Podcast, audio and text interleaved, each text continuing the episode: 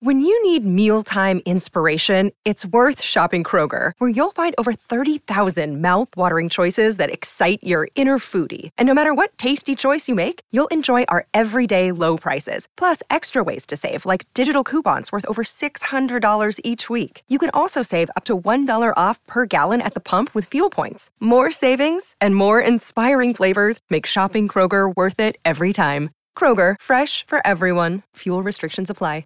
Welcome to Seds and Sandals, a PNE podcast by the Lancashire Post. This week we're taking a look back at the QPR game, we'll be discussing the upcoming game against Luton Town and talking team news. So let's get into it.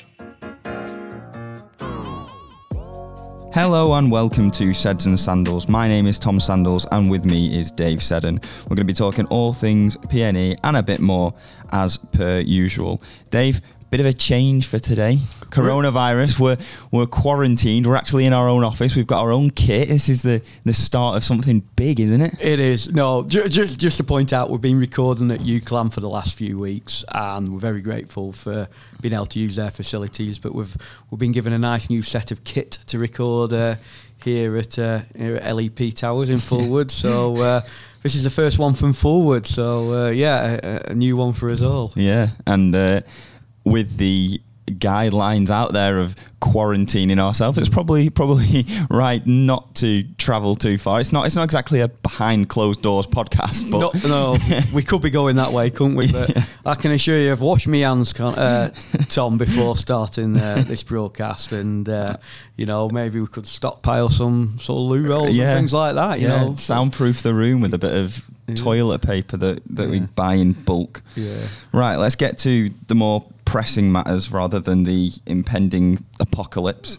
QPR North End lost. That was a bit of an apocalypse, wasn't it? Yeah, no, a bit of a meltdown as per. But mm-hmm. uh, North End one 0 up, half time, bossing the game, and it all falls apart yeah. in the second half. So frustrating, wasn't it? So yeah. frustrating, so annoying. Um, to go, as you say, from being in complete control for 45 minutes mm. against a decent side, mm. and then you know even even when QPR got back to one all after an hour or so, with, 11 men on the pitch, I don't know. I, I didn't feel I, I, didn't feel any doom at that point. Mm. It was just right regroup. Let's go back again and, and get another. And I thought they were capable of it. But that last half hour of football, soon after QPR went down to 10 men, they bossed it. Yeah. They absolutely bossed it. The reasons we can go into as we mm. go on through the podcast. But that last half hour was just unacceptable. It was it was poor. It was awful. North End didn't lay a glove on QPR. QPR out tacticked, out manoeuvred North End, and they were well worthy of the win. They scored yeah. t- two very good goals for the second and third. You know, the, the equaliser was from a corner, uh, free kick, sorry, which North End should have done better with. You could look at the defending for the second and third, but in the build up, but the, the two finishes were the highest quality, you know, and let's not take anything away from QPR on that point. I mm. thought, fair enough, Ryan Manning's finish for the second was excellent, you know, outside the box, hooks it in over Declan Rudd off the uh, underside of the bar. And then Eze's goal, you know, I think Bright um, I say Samuel. Uh, Samuel did very well for him. Hmm. Probably that's where the poor defending was. Yeah, letting, letting him cut, letting him cut across the pitch left to right to play yeah. it into Eze's path.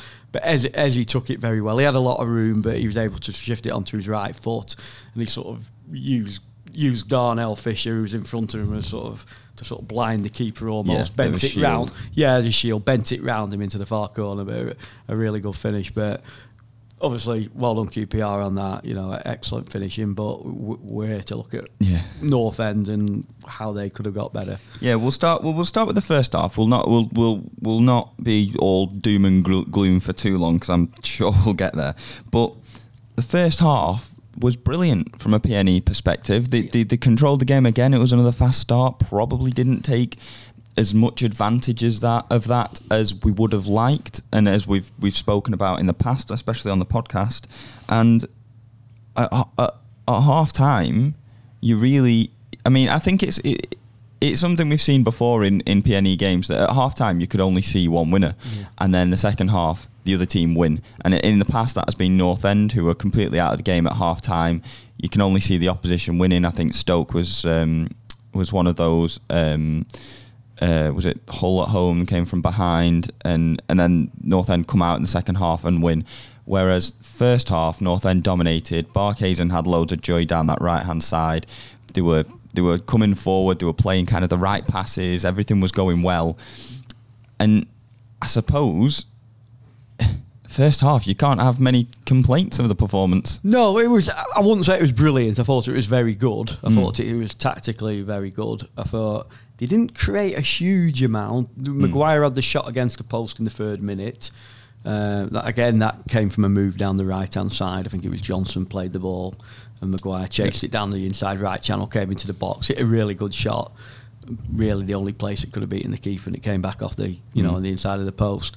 Uh, they got the goal through the through the penalty, through Darnell Fisher getting down that right hand side again, forcing Mark Pugh into the in, into the foul.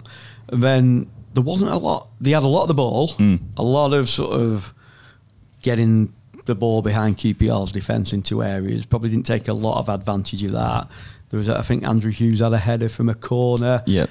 Clear cut chances, yep. probably about that, uh. Uh, you know, that was about it. But they had a lot of the ball, a lot of promising positions, and QPR just didn't threaten them that first forty-five minutes. Which again, we talk about.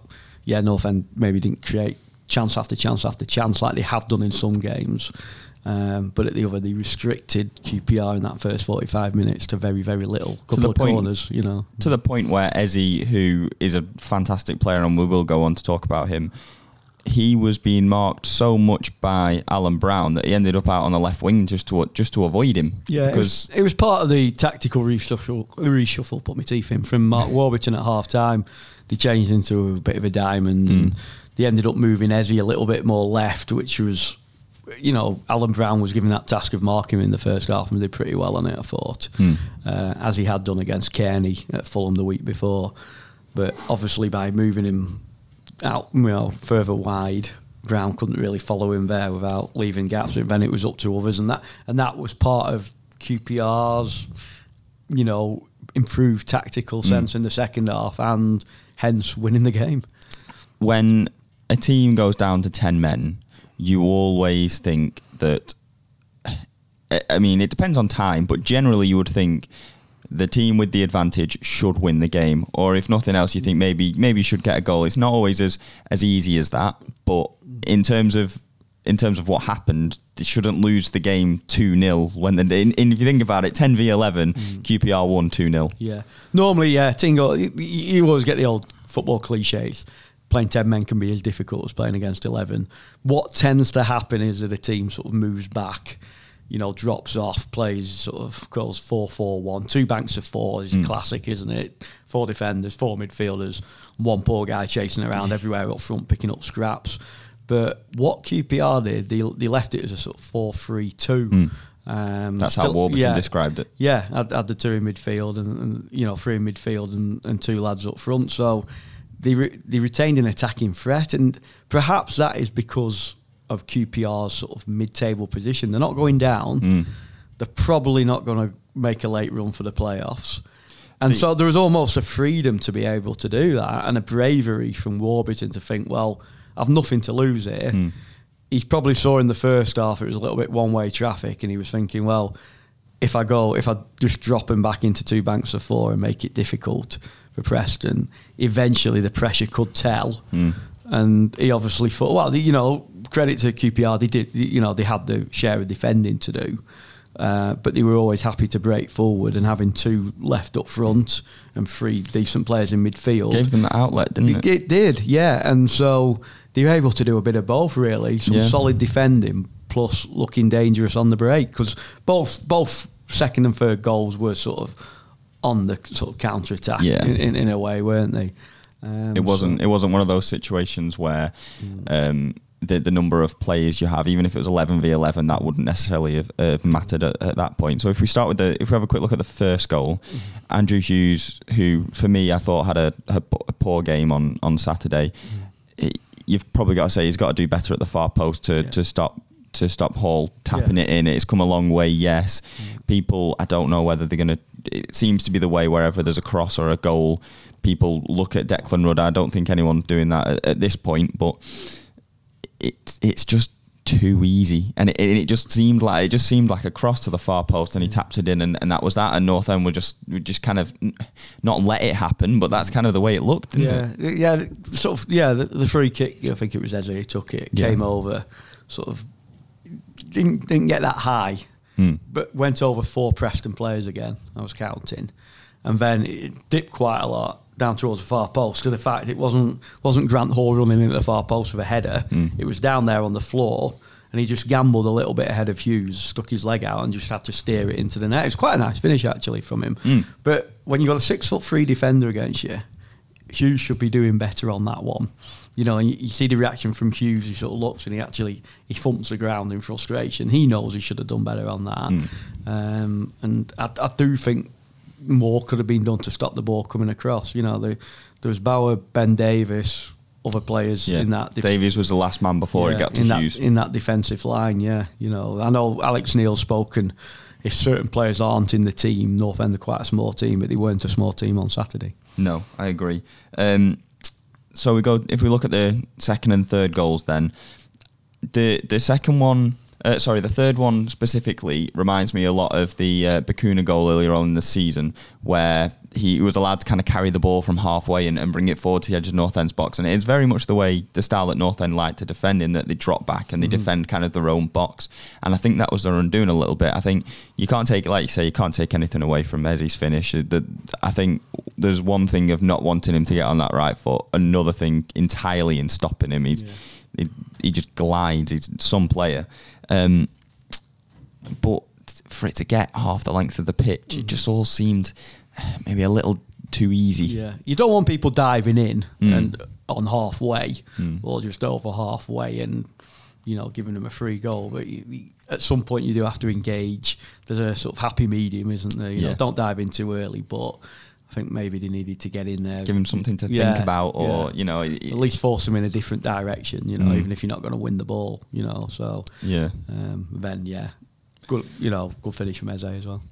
Did Alex Neil change tact? Tack, sorry, it's not tact. Tack too soon.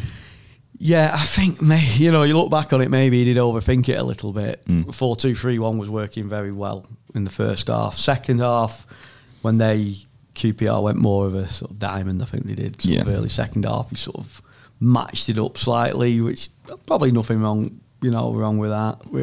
Maybe are you giving too much respect to the opponent? I don't know. And then he said when they went down to ten men, and they stayed in that sort of 4-3-2 system. North End went 3-5-2. Hmm. His argument being, well, he wanted three centre cope with the two strikers. He wanted 3v3 in the midfield. And he felt if they push the wing by having wing backs, um, they they if you have wingers on the pitch, they push too far onto the fullbacks. Mm. Where he felt if they had wing backs who stayed a little bit deeper, and it brings QPR's fullbacks out to come and find him, and then it creates space. But is it is it overcomplicating it a little bit? That the yeah, know, we're all we're all masters with hindsight, aren't yeah. we? But the fact is, it didn't work. So you got to look at it and it didn't. Full stop. It didn't work here. Yeah, we've we've we've spoken in the past of when Alex Neil has changed things and got things exactly right, mm. and I think at times you do have to kind of put your hands up and say, yeah, he's got this one wrong, and they kind of have to take the medicine in that regard and say, look, I mean, yes, the wingers may be right up against the fullback, but at times, can you not just back your winger to beat his opposite number? Mm. I, I know I, I would back Tom Barkhuizen, if not half the time mm. to be one on one with a with a fullback, even at a standing start, mm. and get a smart touch around him and, and get that get into that space. Mm. And I think by trying to be too proactive and try and get them into space before it even happens and, and, and trying to kind of over predict in a way, I think that I think that started to cost North End because it cost them a lot of fluidity. I think. Yeah, and the substitution he made, the, main substitution, not too long after the red card, was it? Mm. Bringing Gall- Gallagher was struggling with his calf. Mm. Didn't think Gallagher, Gallagher was absolutely superb, but he was key to how they were playing. You know, like yeah, a few passes went astray, but he was he, he was spraying the ball around quite a bit, and they did seem to lose something. He put Jayden Stockley on, went you know sort of went two up front with Maguire, and it's just just I know I know, I know fans call a lot. Oh, let's play two strikers up front. Um, but it just didn't work for North End on Saturday. The, the trouble was we were going to have this debate all the time. I think about whether it's Maguire or Stockley up front, and people. I thought Maguire had a good game Saturday. Yeah. Um, I thought through no fault of his own, Stockley didn't really make an impact on Saturday, purely for the quality of service. Yeah. There was nothing coming in. You know, there was no one beating the fullbacks, whipping in a cross that Stockley could move forward and get his head on it. Mm. or climb up and you know beat the defender from you know a cross coming in pretty level with him or with a little bit of whip on it. It was all coming from further back 40 50 yard balls all that. Let's knock it up.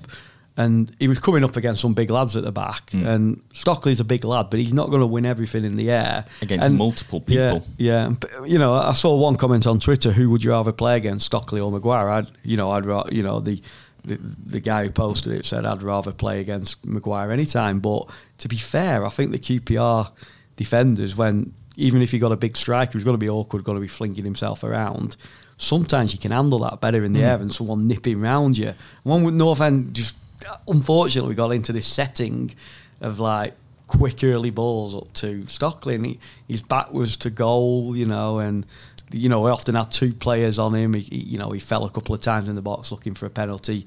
Maybe got a little bit roughed up, but mm. you know, it, it, must have been frustrating for him. Um, he was put on for a reason. You know, try and try and win stuff, try and get second balls. You know, but th- there was nothing for him to go and sort of attack in terms of, of scoring. Yeah, I disagree with that because I think I think Maguire, in terms of in terms of a striker, defenders hate playing against pace. Mm. And now, if if you're if you're a six foot plus defender, your meat and drink is heading that ball away. Mm-hmm. So if the service isn't perfect, mm-hmm. you've got a good enough chance to attack that ball because it doesn't matter where that mm-hmm. ball goes. Mm-hmm. Whereas Stockley's got to have a bit of design on his header. He's got to try and put it into the mm-hmm. right area. So it's a lot easier for defenders to attack it. And if you look at Maguire's performance, I thought he was stretching them in the first That's half. what I'm saying. I think I think he, they were better with Maguire yeah. up there. I, but and I he nearly has two goals. Yeah, but I just don't think Stockley was given a chance by his teammates. No. That's the point I'm trying to get across. Yeah. And I think the, Q, the QPR players were probably – you know, handled a big man better than a little man on, on yeah. this occasion. That's that. That's what my point is. Yeah, so. and I think it showed away at QPR as well because it seemed it, it, was a very it was very similar mm-hmm. um, scenario. I think we we spoken about it. I think we even spoke about it, it last week that Stockley needs to have that service to mm-hmm. attack it. When yeah. do we? I mean, I've I've been saying it um, it's my little bugbear of, of North End that there are so few crosses mm-hmm. that are delivered from past the 18 yard box. Yeah. If you look at um, if, if you watch, and I'm not saying they're the go-to example for everything, but if you watch the way Leeds play, for example, when they when they come forward, their players are making forward runs, getting behind, and, and make and make things happen from there. They're, a lot of their crosses come from behind the lines, and I don't think North End press enough sometimes to get into get into those positions for me. Yeah, you saw it at Barnsley that time that mm. they got Fisher released him sort of down the side of the box, whipping across in and scores. You know that that's more that's what needed, not not big diagonal balls coming. You know, up for a six foot four striker to have to battle and hope to yeah. win the second ball. I think they need to be a bit cuter than that. And I think Neil admitted it himself that, you know. So for all this sort of I, I d- really don't like the debate of like, what should it be him or him? You mm. know, it's how you're going to fit in with the system. But if you, I can see the reluctance to play Stockley on Neil's behalf because I know Neil's not telling him to go out and launch it like that, but it, it, it's a natural setting almost. When you mm. see your, your teammate up there who's six foot four, blonde hair, can fling himself around, it, becomes almost in your, in your head. You become almost a nat- it's a natural target for him. Mm. I'll aim for him as quick, especially when you're chasing a game. And I just think North End fell into a trap somehow. And they've got to find a way, if Stockley's on, you know, fair enough, balls up to him, you know, in the air. I'm not saying rule them all out, but be a bit cuter about it. Sort of launch it from a different area. Yeah, give different him, between a long pass yeah, and a long yeah, hoof. Isn't give there? him a chance to play. You know, fair play. It's work. Going direct has worked. They work. They brought Stockley on after half an hour against Rovers earlier in the mm. season. Turned. He didn't score, but he turned basically turned the game on his own turned it from a 2 0 deficit into a 3 2 win. At Charlton, the following week after that, Stockley started. North End deliberately went long to him, and it worked. It roughed up Charlton's defence. Charlton weren't expecting it, and it, it, worked to treat. But there's other games where playing that way, it, you know, it's not worked. And I don't think Neil wants, you know, he says the way the way to beat teams who might sink back a little bit, which QPR didn't, to be fair. Mm. But sometimes just putting the big man on and launching it, it ain't going to work. You know, like there's some big lads in this championship, and they, they will, you know, it's meat and drink to them. So Mm. you got to be a little bit cuter, a little bit more patient. One thing with North End is that it, it, I think generally you see them top the stat for the longest passes played this season. Like the, the on average, the the majority of their passes are long balls, and and Stockley isn't on all the time. And I think that is sometimes people's frustration that the long balls are going into Maguire Yeah. and and but sometimes they're not long balls up in the air, are they? They're Mm. sort of, you know, if you go through a load of stats, if you broke them all down, sometimes it's a nice ball down the channel for someone to chase. But in in cold, hard statistics, the down is a long ball because it's over a certain distance. Mm. You know, if it's a big ball aimed up to the main striker, fair enough. But sometimes a long pass can be as good as you know. You know, a little slide ball. You know, Mm. nice. You know, if you look at the one that um, you know, that set Maguire up for that one that hit the post. Yeah, it was a nice. It was pass. quite a long. You know, it was from DJ. I think Mm. it was that ball from DJ to Maguire travelled a long way. You know, but that's not a long ball to me. Yeah. you know, it was played with purpose down the channel. So sometimes we don't want to get sort of sucked into oh hoofball or whatever it is because it's not necessarily that. They probably got more hoofball in the second half. You know, Mm. when they were chasing it. One thing I did notice one of the stats on there the weekend was North End made the most tackles in that game. So Oh, really? in, in the championship, yeah. So. and that's all without Ben Pearson. Pearson, yeah. Mm-hmm. which I don't think it was one of those games where North End come away thinking, "Oh, we missed Ben Pearson today." I think I think generally there is an I always, think, there- there is always, but I, think- don't think we would have surrendered as much space in that middle ground in the second half Yeah. if if Pearson had been on. I think, uh, yeah. And I mentioned to you, I don't think I Osayi-Samuel gets that amount of time to run at the North End defence if, if Pearson is there. again, and, it's not one. And, Pearson's not really been one because of his discipline this season, which he's got better, and he's watching his line. He's not flying in for silly tackles anymore. You know, not not not often anyway. You know, so it wasn't as if oh we've taken his tackling out of today's game. But Mm. I, I think. You are going to miss Ben Pearson, whatever, because he's he's one of the best midfielders in the championship. You know, you, you, something he brings you, his presence, You you're going to miss at some point. Mm. So. And Alex Neil made the point where when Gallagher comes off, the next person you would then look for for the ball, Ben Pearson, who isn't there, Yeah. and uh, it, it can um, disrupt North End. We'll move on to Luton in a second, but I just want to point out that QPR are the second most informed team in the division. So not to end it on the most negative of notes, that's still you know it's still an informed QPR side. Credit to them.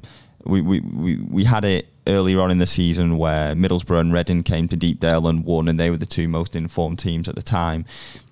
North End have come up against an informed QPR side who are in the in the rhythm of not losing and have kind of galvanised going a man down and, and, and put something together. Yeah, just seems to be time in that, doesn't it? But if you want to do well in this division, you've got to you've, You've got got to face stop that. those, yeah. And to be fair, probably a Leeds the most informed team at the moment. Yeah, Five in a row. So Leeds are doing. You know, they're the one team at the top end of the table who are showing some absolute uh, top form. So uh, West Brom were, I suppose, until they Mm. got beat by Wigan.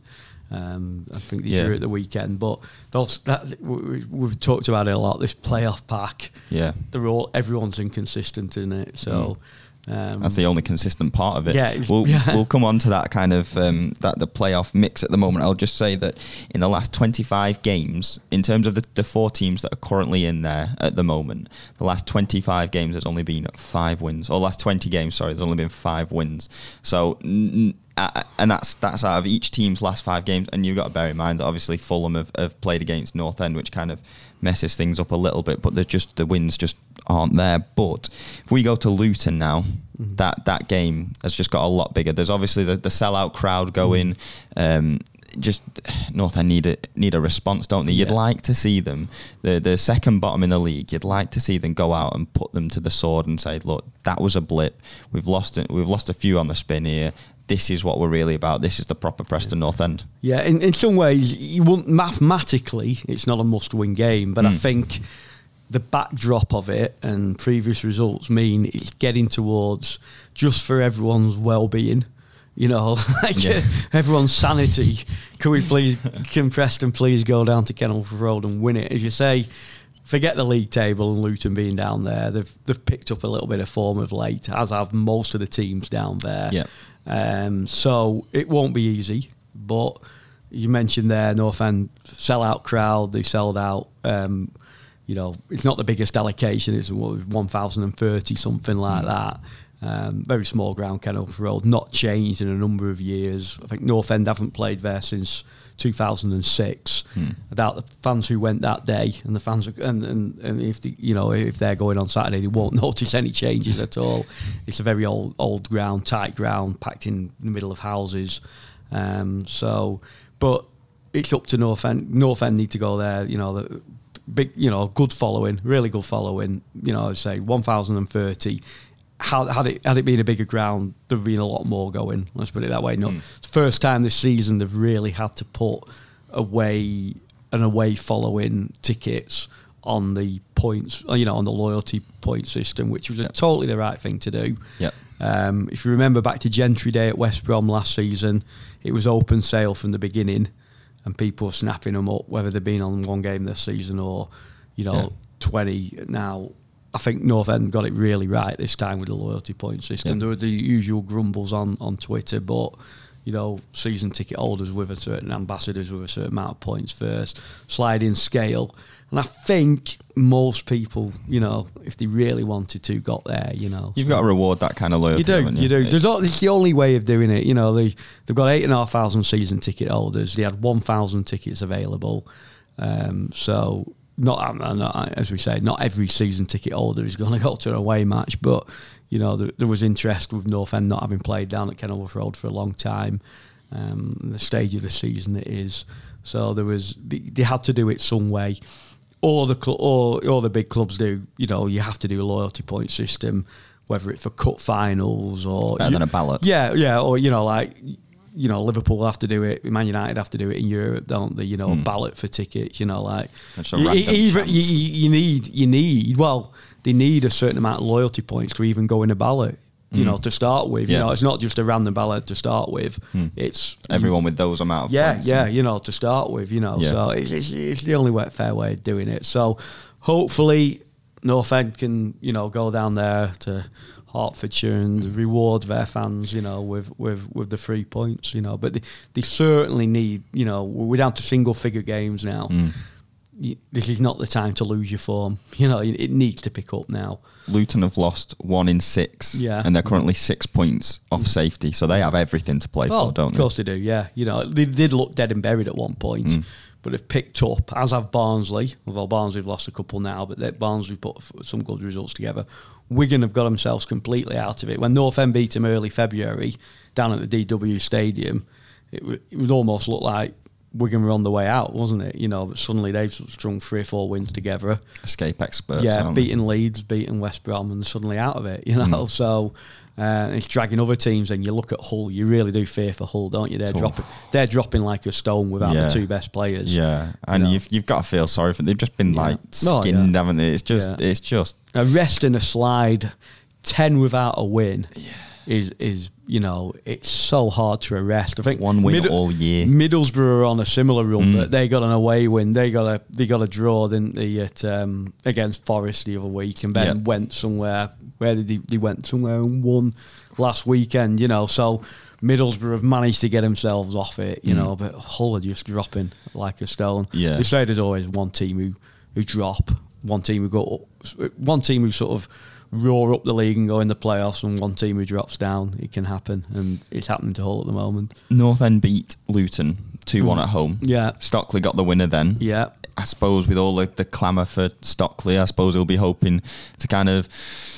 I don't know. I suppose he can take something from scoring the winner yeah. last time. He took it quite well, quite composed, took a touch and, and slotted it into the corner. It's I suppose as a, as a player like him who's not scored many goals, you've got to take what you can get in those sorts of scenarios. Yeah, you never know. Alex Neil might look at a background like that. The fact, oh, he scored against him early in the season. He had a long spell with him. If you remember when he when Stockley came on against Luton at Deepdale, there was a few maybe tongue in cheek uh, chants from the Luton fans, Luton reject. Yeah. You know, Stockley was quite amused when we when we spoke to him about it. He did mention it.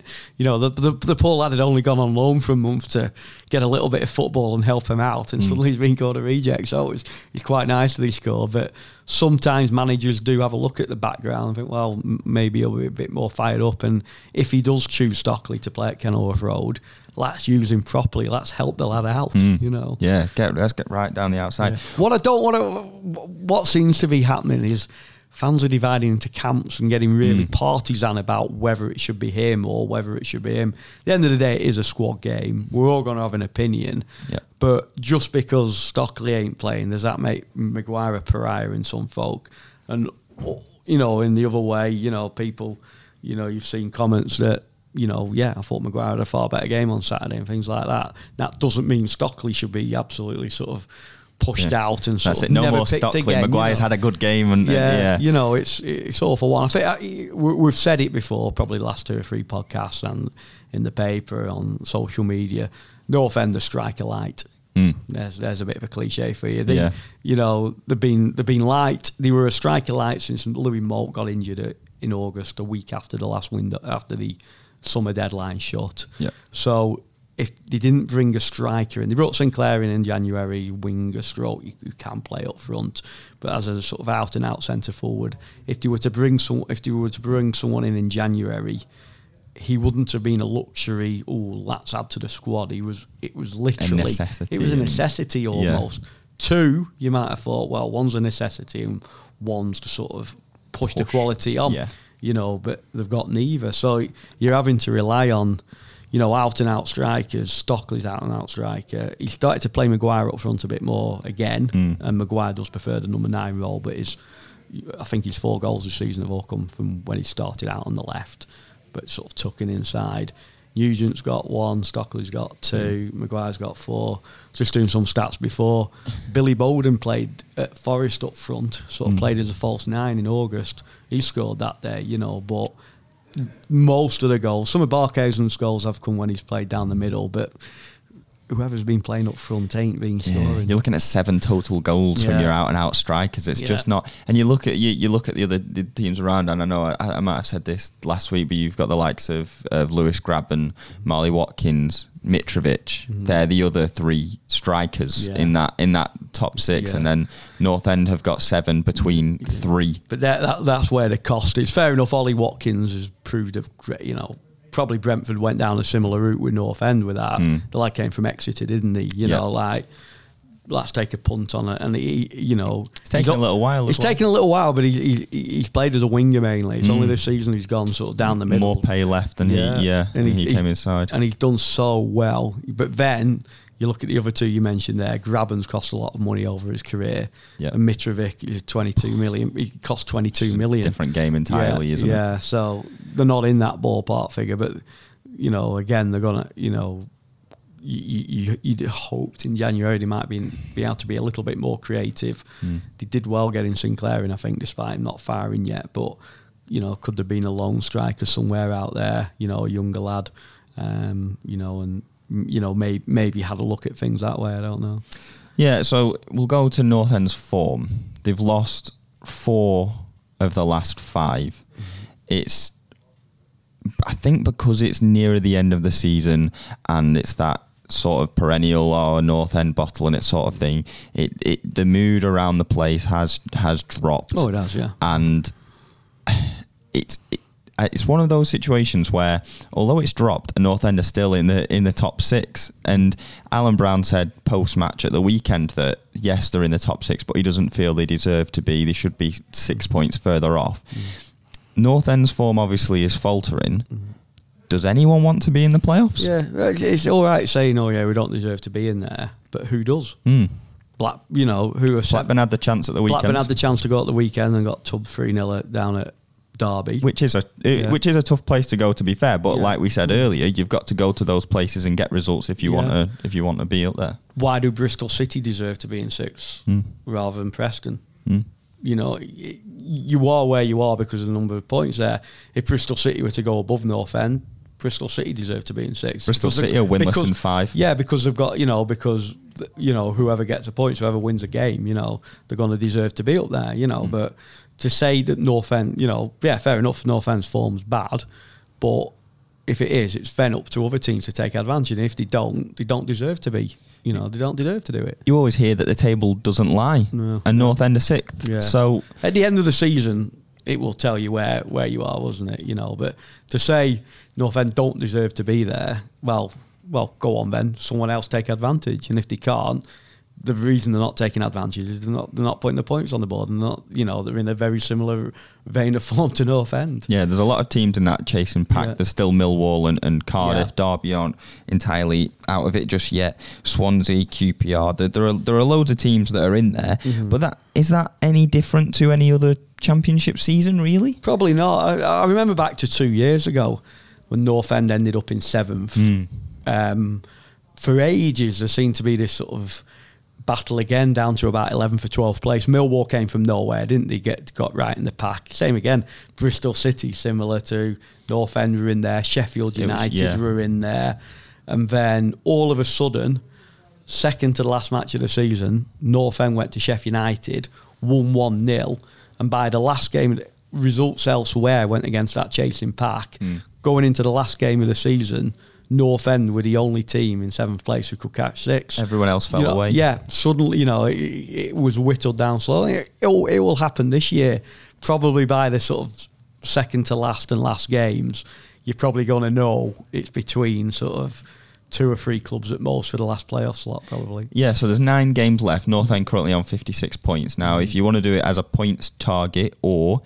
how many games out of the nine do North End need to win to stay in their playoff place? I think they need another five wins and maybe a couple, of Couple of draws, draws. in there. If they won six, I think they're in. Mm. You know, so um, just with who's playing who, there's so many teams playing each other up and around there, points will be dropped. Yep, that that takes North End to 74 points. 74 will get you in the playoffs this year, without a mm. doubt. Yeah, it d- does generally seem like a kind of lower a lower threshold than there, than there has been in the past. Yeah, I think, yeah, probably because teams are a lot more bunched up this year, aren't they? They're all mm. taking points off each other.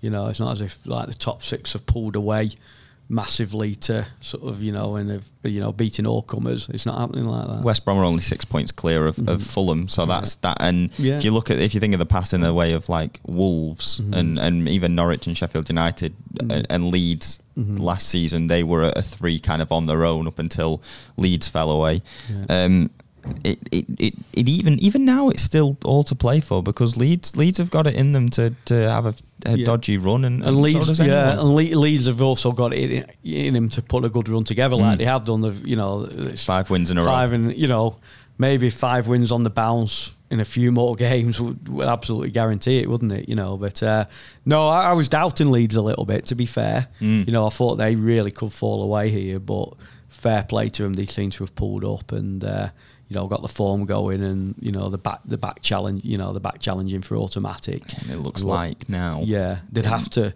Do you win? I don't know. This is a championship. Or do you win five games on the bounce and then Mm. what one dodgy result could see you sort of, you know, sort of start a sort of domino effect and suddenly you lose your form. You They're they're seven points clear of the playoffs at the moment, though. So I saw, suppose in theory, you need a fourteen point Yeah, swing will be between Leeds and, and, and someone else. which- Yeah, yeah. So the Sky Sports Leeds might might change its destination. I wonder who they're going to. Oh, I suppose if Villa come down, it'll be Sky yeah. Sports Villa or Sky. Sports uh, Wayne Derby County.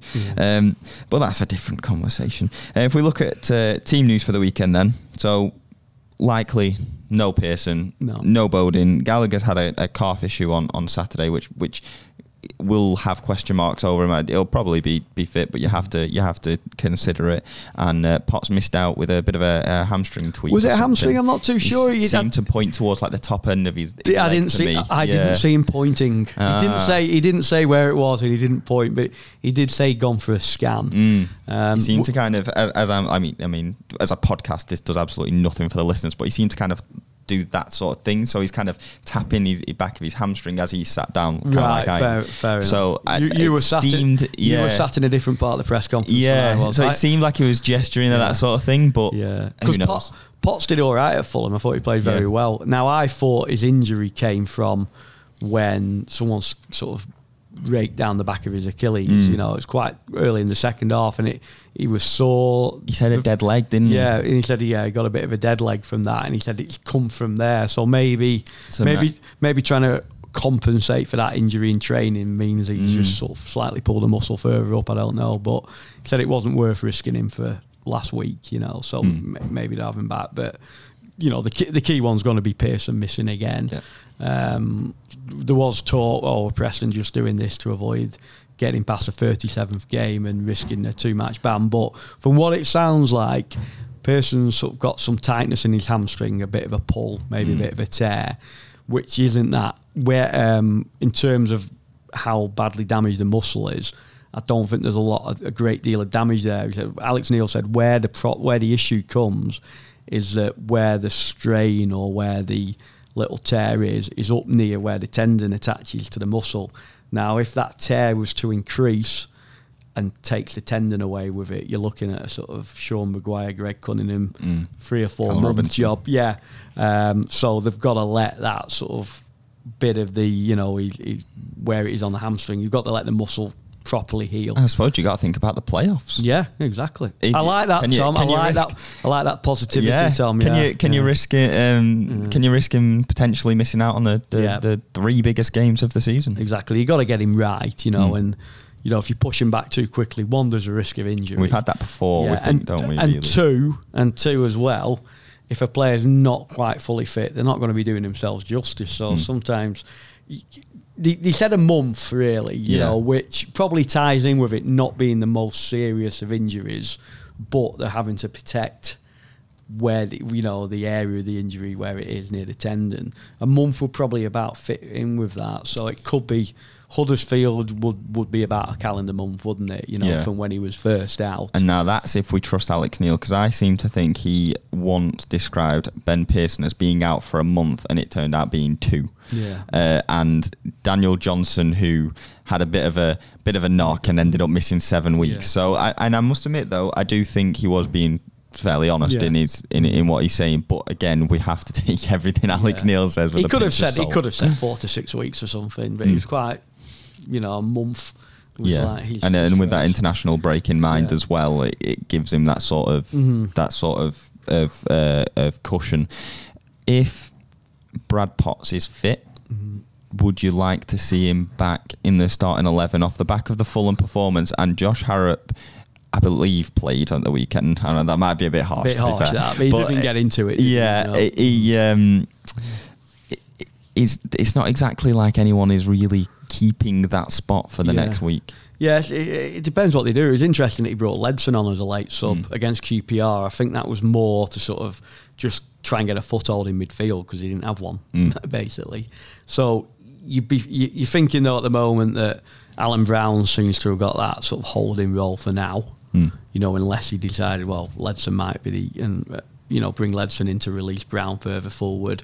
But you know, you've got DJ. I thought played all right as a number ten against. Um, QPR on It's Saturday. I thought, yeah, as yeah. well. You know, he did fade a little bit as the game went on, but I thought first half, he not a penalty aside, I thought he was very good as well. You know, like he his play was intelligent. He, you know, he gets about the pitch well, And he's that kind of general. Yeah. So maybe you know if Potts didn't play, you've, you've got DJ for there. You've got Browne for the holding role. If, if Gallagher's not going to be fit, you could almost you could move DJ further back. And then have someone else in that ten role. You could even try Harrop in there. I don't Mm. know.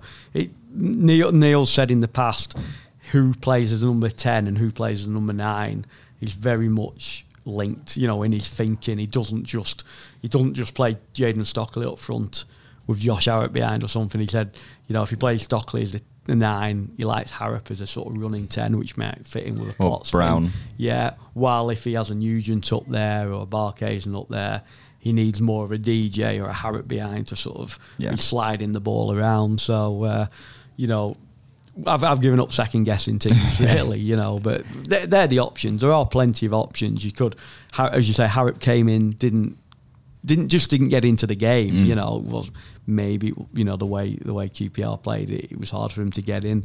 So may, maybe you could have a look at bringing Sinclair down there for a bit Mm. of pace down the left hand side.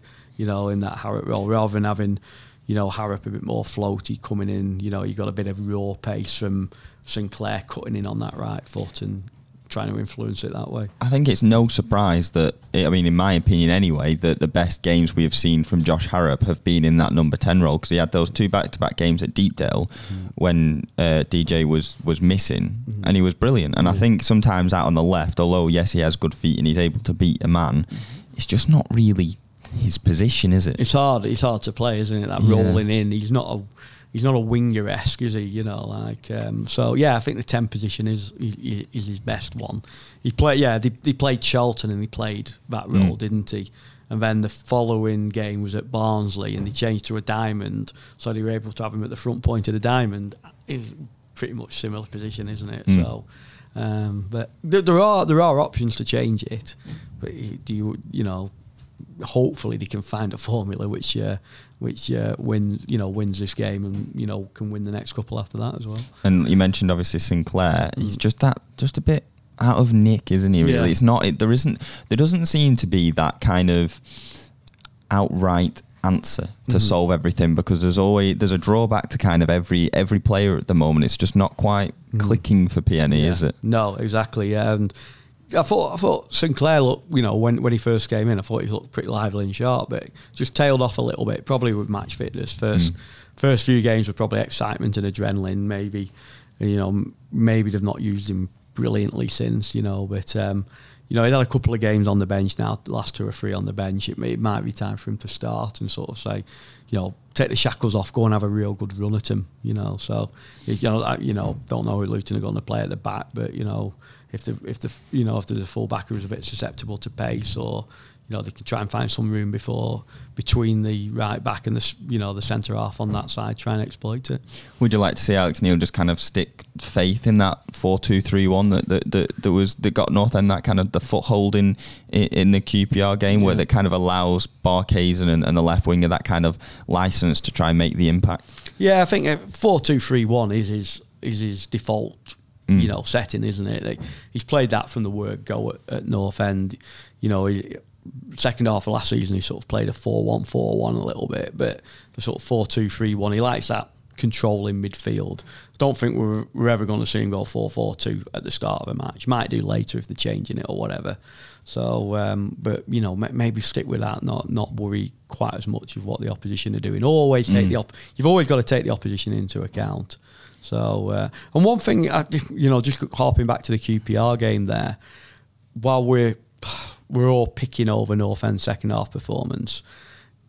Read the comment. You went in Mark Warburton's press conference after the game, and he was so complimentary about North End in the first half mm. and how his side hadn't been able to get a look in because North End had done the homework on him and had, uh, you know just just been so good. So um, sometimes we forget that. We all we remember is is a bad put from our own team that we cover or support.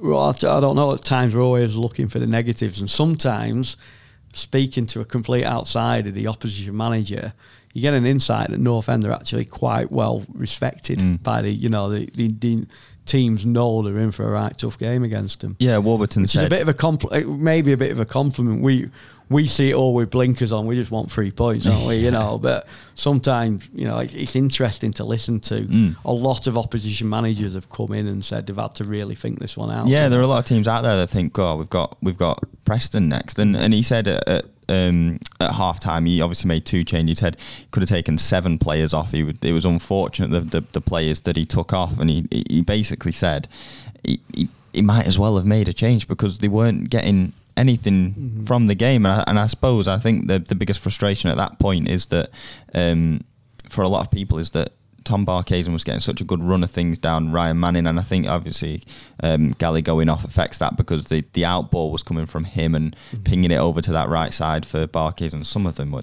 such yeah. pinpoint accurate, um, but I suppose it's just a case of if it's not broken, don't don't fix it. And and I, I think with the, with the Luton game coming up, you'd like to see him kind of kind of focus focus on on PNE a bit more. I'm not I, obviously you, you know I, I go to um, Joey Barton's press conference every week at Fleetwood, and a lot of what he says is we'll we'll think about ourselves. We'll see how they deal with us. You know, we're to go there and we're to they've they've got to try and defend us. They've got to try and deal with us. And sometimes I I feel like.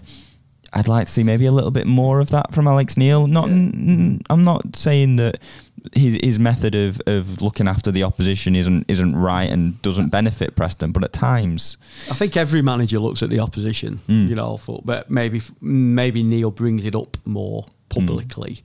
you know, like it's worked a treat when we went to Barnsley and they just matched him up completely. Never played a diamond all season, never played a diamond in his time at the club. Mm. Played a diamond that night, we're 3 0 up by half time, job done. So sometimes you got to look at that. Well, it does work positively. Other times it, it might hinder you a little bit, you know. Maybe it's just a case of publicly what you're talking about sometimes. Mm. So. And he did say after the game that he he looks at himself first, and and and there was that bit of I, I, could sense a bit of frustration from Alan Browne when when he was talking about like second half they didn't really know what they were doing. I, I, to be honest, I think there's a bit of frustration in the change of yeah. in the change of style. To be honest, from yeah. from Alan Browne that that or maybe that the manager changed the formation and things like that, and um, not that he's ever going to actually complain to the manager, but. Mm-hmm. Um, he said like they just didn't really know know what they were doing and and and they just all looked a bit a bit lost, lost, and no one had no one took took the game by the, the scruff of the neck, I suppose, in that situation. It was three three forma- They used three formations during the game, didn't mm. they? That's quite a lot to sort of keep changing and swapping and changing between. So, especially when they'd led for an hour. Yeah. You know, so and and looked in in no real danger for forty five minutes of that. Yeah, exactly. And um, yeah, so. I think that's just about it for this mm. week, Dave. To be honest, is there anything else you'd like to add? No, I just uh, I just hope at the moment, sort of the world we're living in at the moment is a bit of a weird one, isn't it, with all this coronavirus? And I hope football can be a sort of bit of a release, really, mm. and, competitive sport. Obviously, we're we're you know I think all everyone's sort of minds are half on the news, aren't they, all the time? You know what what's going to happen next. Bit of a mm. bit of an uncertain time for everyone at the moment. Whether we're going to be your life's put on hold for a, for a few weeks, you know, like and and at the moment, football really is a sort of for me, it's a sort of it's a real outlet, really. Yeah. You know, like I'm looking forward to going to Luton as well, the the North End fans. You know, and you got to wonder, you know, will will we see too many more games? With, with, with crowds in over the next mm. few weeks, you know, is it something? Is that the next step for for football, for big mass gatherings, any sport. in know, the next so. 10 days to 14, um, if you've got a cough or a, a cold or anything, you've got to stay yeah. at home for a week. So, yeah. you know, I suppose it's, uh, I suppose, a bit of perspective that yeah. it's not the end of the world. No, you well, know, I, I, don't know. We, we, I, it'd be irresponsible for us to try and sort of second guess everything. You we probably know as much as Nigel Farage, who was the who was the font of wisdom. exactly. Time, We're, you know, like I watched the program this morning, you know, on telly, and it was like introduced a guest. One of them was a sort of epidemic expert, health expert. Makes sense. Yeah, next one was a financial journalist on how this is all affecting the world's markets. Very appropriate. And the next guest was Gloria Hunniford. Perfect. Yeah, you know that. You know that last daytime television. Yeah, but what I'm, you know, like. Um, and then the fourth guest was Dave Seddon. yeah, yeah, but you know, like I'm just say, trying to say, foot, you know, at the moment we can use football as a bit of pleasure and a bit of joy. You know, like in a, bit, few uncertain times. Um, you know, there are people who are going to be vulnerable to this illness. A lot of us, touch wood, mm. we're going to be fine, but you got to think of that. And, you know, uh, whatever happens over the next few weeks, whether they start playing games behind closed doors, whether they put the season on hold for a couple of weeks or something and move it into the summer. Right, that I, I, think that would be a more appropriate way to go. I don't think you know professional sport without a crowd. Yeah, is you know it's you know but well, it's to, it's a totally new situation for everyone. Mm. Got to be guided by the science and the health, you know. Yeah. So so while we're talking here, debating about whether it should be Jayden Stockley or Sean McGuire up front, and whether Scott Sinclair will be a better option than Josh Harrop, there are more serious things in the world at the moment. That, yeah. You know, if we can get through these next few months, you know, it's going to be a lot, a lot, lot better. But it's, it could be, you know, so uh, you know. just enjoy the ride, I suppose, yeah, isn't keep it? Washing your hands and yeah. st- stop blooming, stockpiling. Yeah, yeah. Leave leave some toilet roll for the rest of us. Yeah, that's, you know, like having fourteen boxes of hand sanitizer in your back room isn't protecting Antibacterial hand Yeah. sanitizer Yeah. at that. Not even not even a viral one, Yeah. with- which it- is a virus. if it's stopping other people washing their hands, it's just going to spread even more and won't protect you. So let's have a bit of common sense Yeah, there. But I- anyway, we're just getting s- a bit too serious. I saw a tweet I didn't want to do uh, this. I didn't want to do this. I saw a tweet uh, that said it was the first time they'd seen the queue at Deepdale for people actually washing their hands hands, coming out of the toilet. oh, come on, people. I think toilets at football grounds on? are a pretty grim place, aren't they? You know, Yeah. if, if, if we're worried Oh, yeah. about, you know, like my word, there must be some viruses started in, in, Yeah. in there. Yeah. You know, you walk in and the, the floor everywhere is wet, and you, you just think, I Yeah. hope, I hope that's someone washed. I Yeah. hope, I hope someone spilt something. yeah, yeah. Saying that, I don't think our train carriage coming back from Fulham the other week was the most healthy place in the world, was it? Well, there's plenty we- going on there. Should we just leave it at that? yeah, I think so uh, for for legal reasons. Um, but yeah, so, so all there's left to say really is um, thank you very much for listening. Make sure to keep up to date with everything that, that we put out on Preston North End at LEP underscore football on Twitter. Uh, it's daily. Preston North End coverage there um, throughout the week. Keep in touch with myself at Tom Sandals and Dave at Seds underscore LEP. Send any questions in or any comments or, or give us some feedback on the podcast. Let us know what you want to hear. Uh, let us know what you think. And uh, thank you very much for listening. Yeah, and, and if you are going to Kenilworth Road on Saturday, enjoy it. You know, Yeah. f- first time there since 2006. Um, hopefully, can come back with three points. And if anyone can suggest where to park around there, because apparently it's a bit of a nightmare, so do let us know. Yeah, get in touch. Give us. We do. We do encourage feedback because um, obviously we're still all quite new to this. We don't. You know, we'll we'll tailor the, the, the, the show around what people want to want to hear, what people want to listen, and uh, yeah. So keep in touch, and uh, thank you very much for listening. Thank you.